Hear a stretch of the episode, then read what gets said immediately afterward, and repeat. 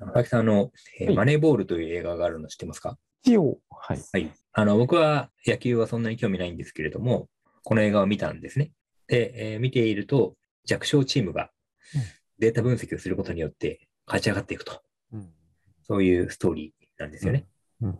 で、その中に出てくる、まあ、このデータ分析をするこの理論がですね、セイバーメトリックスという、これは理論ですかね。データ分析手法がありまして、うん。まあ、なんで僕はこれに興味を持ったかというとですね、そもそもこのセイバーメトリックスというものを考案した人っていうのがですね、軍隊を退役した後に缶詰工場に警備員として勤務していたジェームスという人で、えー夜勤の暇つぶしに趣味である野球データの分析をしていたことが始まりと。うん。えーエラーという概念が実情に合ってないとうん。い。う、こう、まあ、仮説をですね、小冊子を出したのかなうん。で、この小冊子をですね、発表したと。まあ、これは今で言ったら KDP 出版をしたわけですよね。そしたら、えー最初の購入者が75人だったと。うんこれ野球賞、賞っていうのは、あの、小6、底辺に少ないと書いた賞ですね。野球賞という、うこれは小冊子、えーがですね、年々この購読者が増えていって、で、ある臨界点を超えたところで、えー有名になったと。うん。なるほど。うん。で、えーこの読者数の増加とともに野球データの分析を行うファンの数も増えていったと。うん。なるほど。うん。まあ、それでマネーボールの話につながっていくんですけれども、うんでね、あの、結局このお本職は警備員だった人が暇つぶしに趣味で KDP 出版したら、まあ、この人多分成功したんでしょうね、このセイバーメトリックスで。まあこういう、だから成功伝というかね、こういうストーリーが非常に興味深いなと思うんですけれども、うんで、ここで大事なことはですね、やっぱりあの記録だなと思うんですよ。なるほど。うん、で、前回もですね、好きなものを追いかけましょうみたいな話をしたんですけれども、やっぱりこれ、自分でね、趣味である野球データの分析っていうぐらいですから、まあデータ分析してたんでしょうね、もともとね。で、他にもいたと思うんですよ。うん。データ分析してる人。だって野球なんて誰も見れるわけですからね。うん。うん、だけど、こうやってこう形にしたっていうところで他の人から突出することができたというわけなので、うん。アウトプットするということが本当に大事なんだなっていうことをですね、この事例からはわかるんですけど、皆さん、この野球をよく見ている佐々木さんとして、このセイバーメトリックスっていうのはどういう位置づけなんですか？いや、僕はセーバーメトリックスというその言葉自体はよく知らないですけど、多分今ではそう珍しい話ではなくて、あのデータはもうみんな山のように取ってるし、それこそ、まあ、一番普通にあるところで言うと、でもあんまり野球詳しくない人には あれなんだけど、どこに投げるかってことですよね。コースですか？コースです、コースです。うん要するに、高いのがいいのか低いのがいいのかというのとか、まあ、真ん中に投げるっていうのはダメなんで、基本的には。うんあの、離れて、体から離れたところなのか、近いところなのか。まあ、この近いのは、あの、近いのがいいか悪いかって話じゃなくて、近いというのは、つまり体に近いところにボールが来るから怖いっていうのがあって、人間には本能的にねうん。その、その球を、ただ近いところに投げるということは、あの、打たれる可能性も結構あるわけですから、うんその近いところに投げる必要はあるけど、打たれるのは嫌だよねっていう、そういうせめぎ合いでいつも野球っていうのは基本的には見てますよね、みんなね。そういうところで近いところに投げるなら、どの程度どういう球を投げとけば打たれにくいのかみたいなデータは、まあみんな取ってますよね。そういう位置づけかなとは思いますね。だから、まあ、キャッチャーがよくそれをやっぱり意識して野球やってる。ただし、これはまあ、プロのレベルの話ですけどね。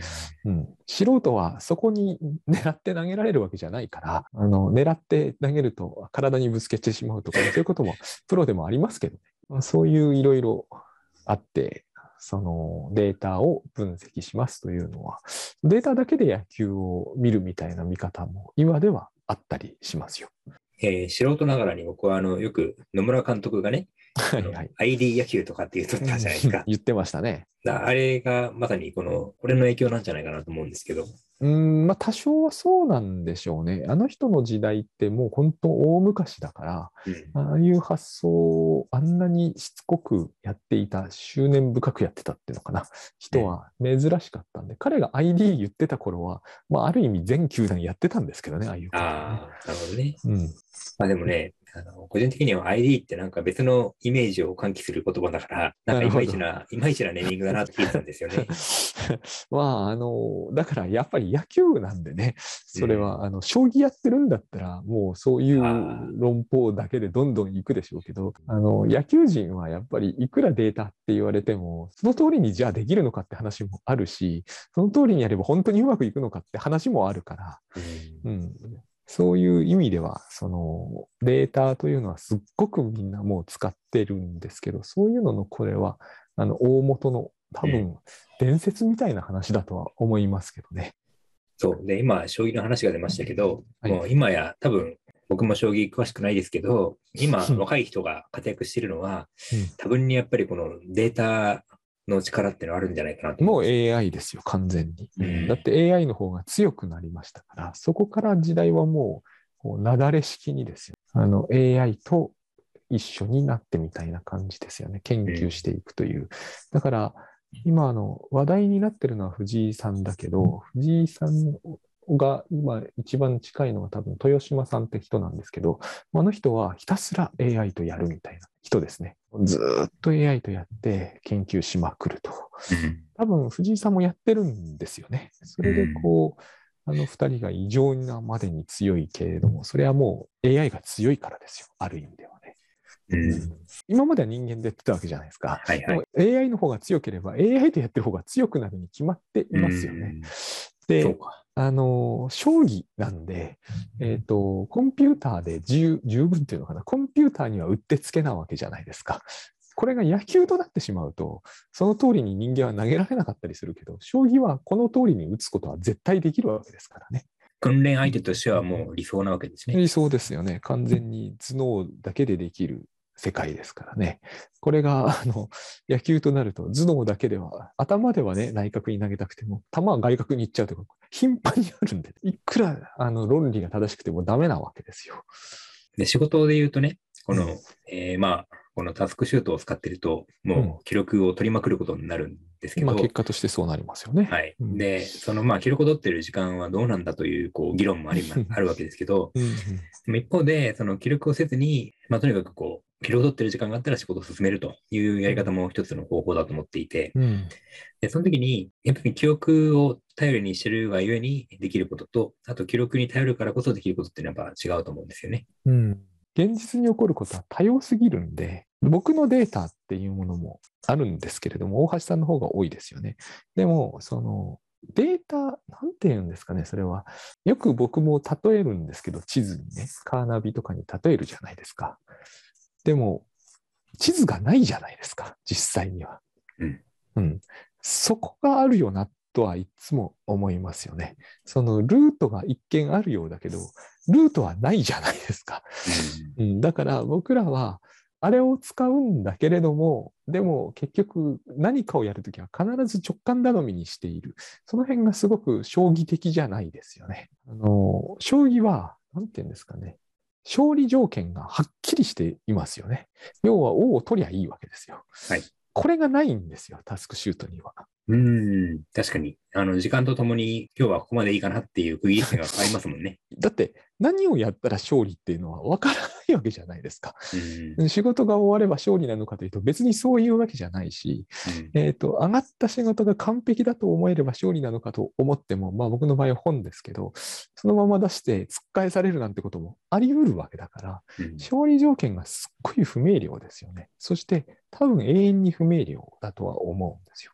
そこのところでもう、まあなんていうんですかね、最終的には、ここがまた将棋と全然違うんだけど、えっ、と、勝った負けたは自分で決めるしかないですよね。うん。うん、だ結局どんなひどんな風に言ってみてもこれで絶対に満足っていうところまでは諦めないとかって言い方も一つあると思うんですけどもうんでもその人がそこで止めたところが、えー、とあらゆる意味で完璧かどうかを誰も保証はしてくれないと思うんですよ。計画通りにたどり着いた場所ではなかったとしても、とにかくたどり着いた場所が正しいというか、そこに満足するしかないというか。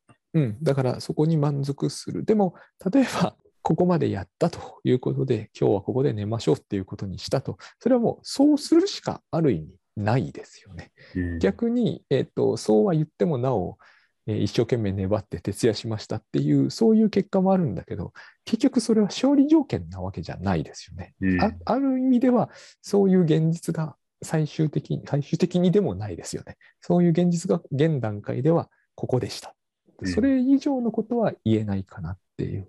まあ、それがいいところかなとも思うし、私なんかにはいいところかなとは思いますけどね。うん将棋のようなのは僕は結局、僕将棋結構凝ってた時代あったんですけど、耐えられないなって思いますね、僕は。耐耐えるというのは？勝てなくなるんですよ。全然、ある程度のレベルから。それに耐えられなくなるんです。僕はやっぱりうんあんなに勝利条件が明確に出るものっていうものは、タスク管理でよく言うじゃないですか。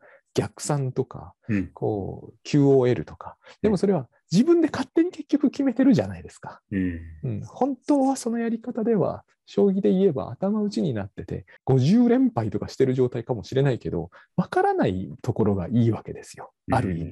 うんでも、将棋だと本当に50連敗しちゃうわけですよ。で、現実が正しいって言ってみたところで、多分将棋指しがですね、50連敗していて、そこに納得するのは無理があると思うんですよね。だからう、んああいう、えっと勝利条件が極めてはっきりしている世界っていうのは、向き不向きがめちゃくちゃはっきりするとは思いますね。僕はあれは無理ですね。そうか。そういう意味では、仕事は一見この勝ち負けが明確なようでいて、実はあの評価は、なんだろう、ね、動的に変わるというか。動的に変わる。間違いなく動的に変わりますよね。うんうん、だから、すごくある種曖昧体制、心理学では言う曖昧体制みたいなものが大事だけども、あの逆に曖昧さが好きっていう人に向くとは思うんですよね。ある種の仕事は。僕は絶対そうなんですよね。曖昧体制みたいなものの方が強いなとは思いますね。ああそれこそあのコピーライターとかデザイナーとかね、うん。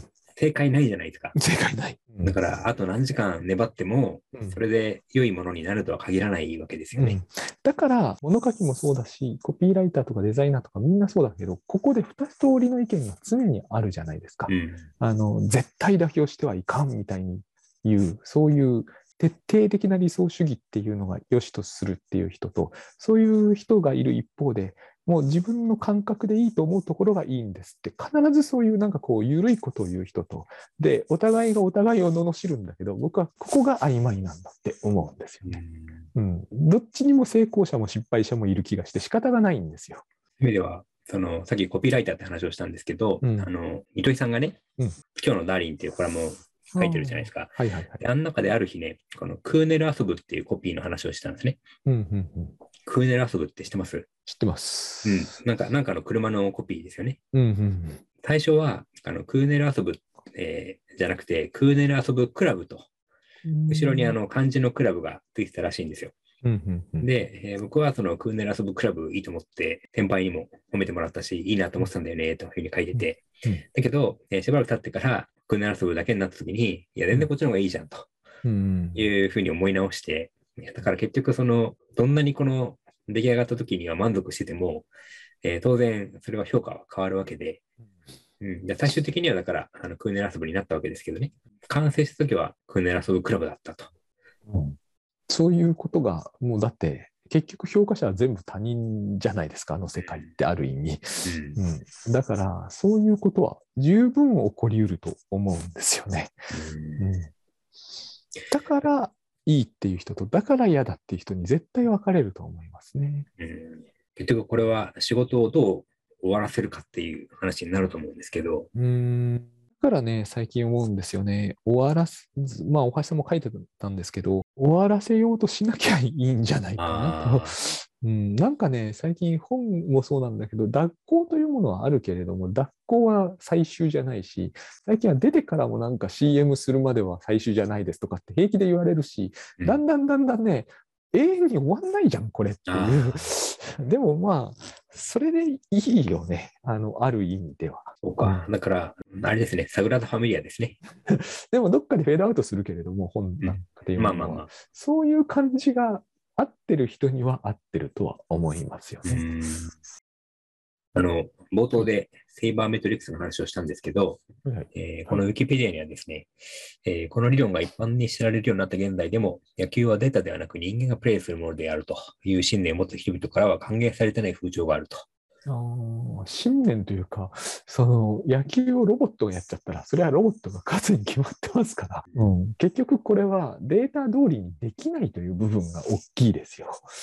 うん、そう。だから結局、これがいいとえー思ったとしても、結局そこにはですね、必ずそんな良くないと思う人が ゼロにはならないので、うん、そうですね。それはまあそうでしょううね。ん、うんだからまあ、グーネル遊ぶクラウでもいいじゃないかと。で結局だから出した後に、なんだろう、いい感じに変わるというかね、その自分の手を離れたら、あるべき形に変わるというかですね、収まるというか、そうですね。あとは結論を出さないことかな。ああ、そうか。だから、終わらせようと思うと、なかなか自分の手から離れられないから、辛くなってしまいますもんね。まあ、50近くなって、僕がかつての自分の言動を裏切ることが多くなって思うのは、信念をあまり持たないことだなとは思いますね。なるほど、そうか。自分の中のこう、チェック期間を厳しくしないと。うん、できればなしにしたいけれども、なしにはできないからやむを得ず持っとくぐらいな感じですね。うんあの、時と場合によってそういうのって変わるし、変えてしまわざるを得ない気がするんですよね。なんかある種の時はなんか自分も本書く時はそういう職人みたいなつもりになる時もあるし、ある種の時はもうマーケットであの売れるっていうことをある程度妥協、妥協というのも変ですが、売れるっていうことを持ってきて書くみたいな、そういうなんか別人格でやっていくみたいな感じの方が続く気がするんですよ。うんうん、なんか職人みたいにやるっていうことをやれば、こんな数にはなってないだろうし、でも全部売れるっていうふうにやってると途中でややめてしまいそうだしね、僕の場合は。どうせ両方の言い分のいい人はいるに決まってますからね。じゃあまあ、まとめとしては、あんまりこだわらないと。まあ、僕はね、そう思います。多分だから、あの、爪が甘いとかって批判される恐怖があるんでしょうね。爪が甘いと批判される恐怖は全然ないです。ああ。うんいや、普通の人は。うん、まあ、だから、だから爪というものがある世界にいるのかいないのかは大きいんですよね。なるほど。そうか。爪は将棋の言葉ですもん。そう繋がってくるんですね。